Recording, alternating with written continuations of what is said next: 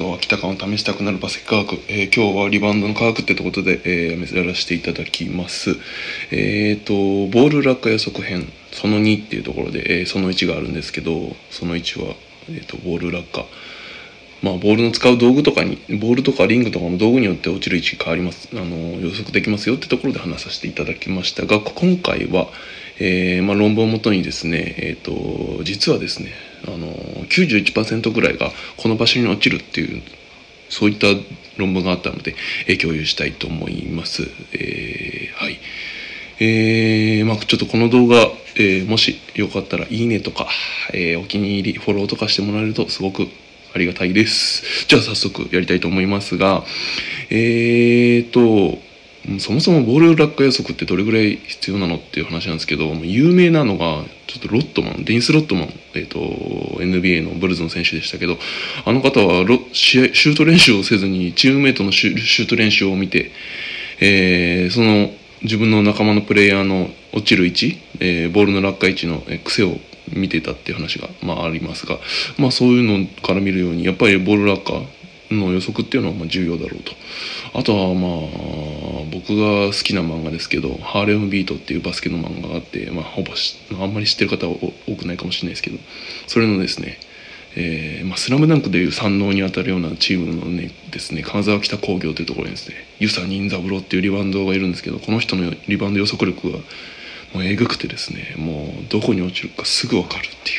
そういった方でしたが、そういったことで、ボールの落下予測っていうのは、重要だし、やっぱフォーカスする分な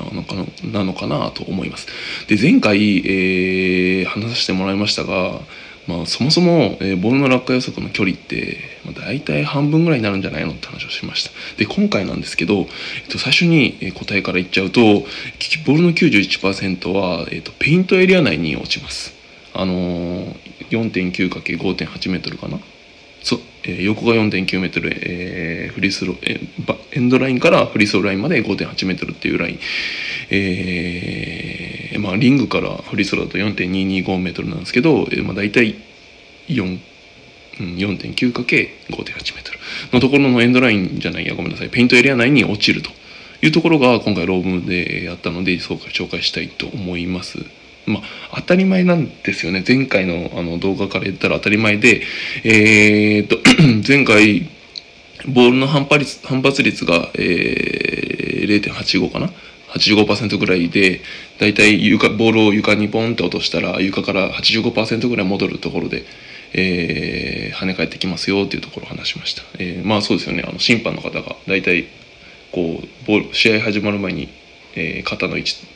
ぐらいから落としてですね、跳ね返る距離見てると思うんですけど、あれはボールの反発率を見ていて、だいたい 1.8 メーターで 1.2 メーター 1.5 メーターぐらいかな、すみませんちょっとうろ覚えだな、ぐらいの距離じゃねえや、ボールの反発率で試合することっていうのは決まってるので、それの確認を審判がされているっていうことですね。で、あともう一つ、リングっていうのは、道具として決まっていて、バスケのリングってだいたい衝撃吸収率が、いくつだったっけな、いくつだったっけな、50% ぐらい違うな、やべよくないこれは、衝撃吸収率がちょっと待ってくださいね、確かなこと言いたい、衝撃吸収率が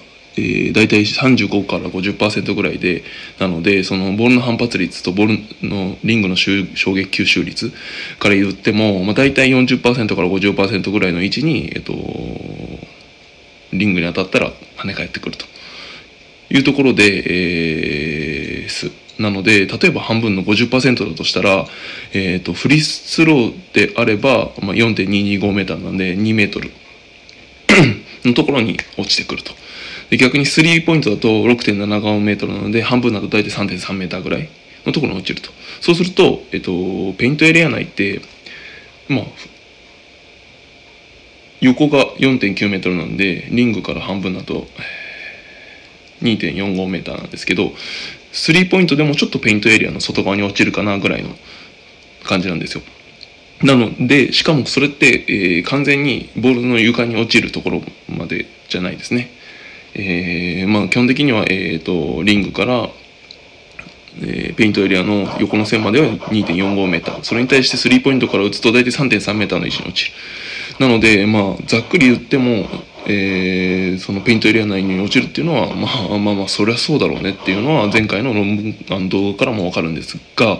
ちょっと論文の説明をしていきたいと思います。今回は2011年の論文なんですけど、こ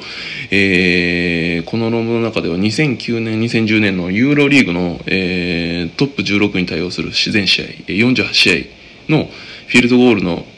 試投数4548回のアクションのうち、2170回が、外れているので、その2170回のリバウンドにおいてどこに落ちてるかっていうのを、分析というか、論じている論文になります。で、そこによるとですね、ペイントエリア内に 91%、その2170本のうち、91% がペイントエリア内に落ちているというのが分かると。あともう一つこの論文で、書いてあったのが、ペイントエリアを4等分、縦に1本横に1本ペイントエリアを4等分したときに、どこに落ちるかっていうのも書いてあって、それを見るとですね、ゴール下側、リング側のエリア、フリースロー側ではないエリアのエンドライン側の2つのエリアで、だいたい 72% のリバウンドの確率が、72% の確率で、ボールが落ちていたというところです。なので、本当に、91% はペイントエリア内なんですけど、もっと絞ってペイントエリア内のエンドライン側のエリアに 72% 起きていますっていうのが今回論文で書いてあります。はい。なので、基本的には、そのペイントエリア内の中に、リバウンドっていうのを争わないと、ほぼ取れないと。9% しかペイントエリア内の外に落ちないので、そもそもリバウンドの機会が訪れないので、もしリバウンドを取りたい、個人的に取りたいっていうんであれば、ペイントエリア内に絡みに行かないと、どうしても取れないと。もっと言うと、エンドラインの、近くの、エリア、ペイントエリアを4等分したエンドラインに近い2つのエリアに 72% 落ちるので、ここにやっぱり絡んでいかないとリバウンドっていうのは取れない。例えば、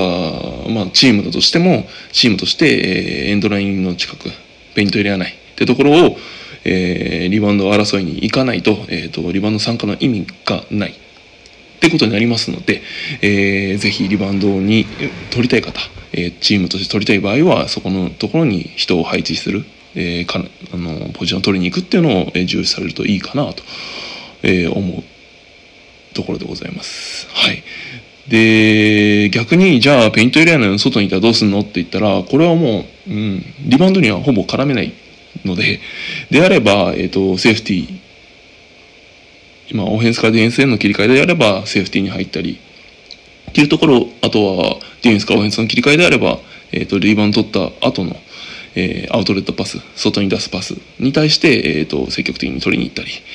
前に走ったりっていうところが、重要になってくるんじゃないかなと思います。なので、ちょうどペイントエリアの外から、スリーポイントの間ぐらいにいるのが一番多分、あんまり、プラスに働かないポジション取りだと思いますので、ぜひ、リバウンドを取る場合はそういったところを、ペイントエリアっていうのを意識されるといいかなと。あとはバスケを見る場合もですね、そういうのをペイントエリアの中に絡みに行ってるのかな、やっぱ上手なリバウンダーってそういったところやってるのかなっていうのを見ると、少し、上手な人のリバウンドのポジション取りっていうのも見方が変わってくるのかなと思うので、ぜひ、見るときにも使ってもらえればなという話でした。どうですかね。そんなところです。なので、前回からも言ってますけど、結局シュート半分ぐらいの距離にしか落ちないので、それを意識していただければなと思います。もう一個論文で、伝えなきゃいけないことだった、この、論文の中で、シュートの、落ちる方向っていうのも少し言っていて、要はシュートを打った、例えば45度、斜め45度から打ったって時に、同じサイド側に落ちたか、それとも反対側のサイドに落ちたかっていうのも、言っていて、距離によって違うってこの論文では言ってます。例えばペイントエリアの3つあって、ペイントエリアの中から打った場合とペイントエリアの外から打った場合とスリーポイントの外から打った場合、それぞれで、同じサイドに落ちたのか、それとも反対側のサイドに落ちたのかというところを、書いてあります。で、ここに書いてあるのは、ペイントエリアの外からスリーポイントの中でと、あとはそのスリーポイントの外は、もうほぼ 50% の確率で、同じサイドに落ちて、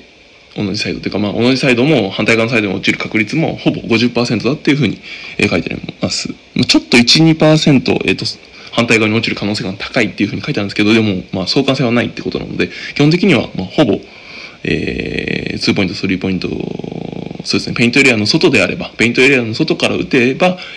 同じサイドと反対サイドに落ちる確率はほぼ 50% だっていうふうに書かれています。で、ただここでちょっと面白いなと思ったのが、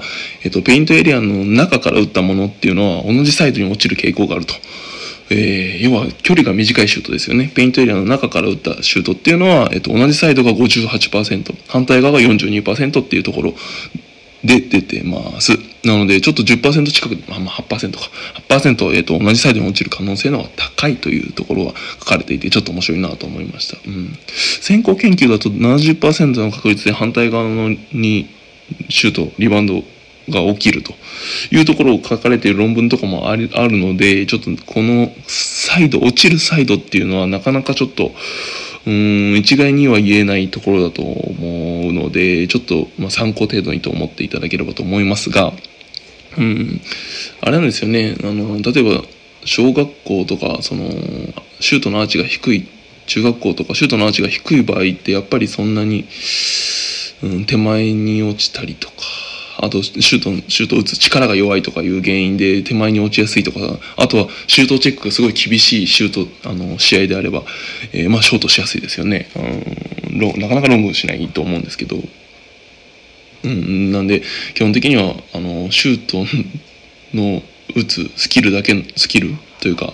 ていうのも、リバウンドに影響してきちゃうし、ディフェンスのスキル、そのシュートチェックちゃんと入ってるかとか、どういったプレッシャーを与えてるかっていうところによってもまた落ちてるところが変わってきちゃうので、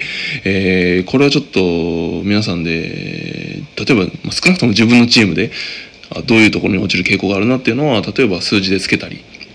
30本のシュート練習の中で、例えば入る数をメモるだけじゃなくて、落ちた、方向、もしくは落ちた距離、落ちた距離はだいたい半分ぐらいなので、落ちた方向だけでも、反対側同じサイド、反対側同じサイドっていうのをプレイヤーごとに、メモっておくと、試合で使えるんじゃないかなと思いますので、ぜひそういったところも参考にしていただければなと思います。なので、落ちる方向っていうのはちょっと自分たちで、ちょっと記録してくださいねっていう風になっちゃうんですけど、レベルによっても、違うので、オフェンスとディフェンスのレベルによっても違うので、記録していただければなと思います。以上です。なのでそうですね。ペイントエリア内の 91%、あとはエンドライン側のペイントエリアの方は 72% 落ちるというところで、リバウンド絡んでいただければと思います。はい。で、今日はそこまでですが、来週土曜日は、どうしようかなと思ってます。リバウンドの話をするか、それとも、ちょっと本の書籍の話で、ちょっと有名バスケ高校の話をするか、ちょっと迷ってますが、また決めて、話したいと思いますので、ぜひ聞いていただければと思います。じゃあ、本日もありがとうございました。以上です。失礼します。いいねとか、フォローとかお気に入りとかしていただいたら嬉しいです。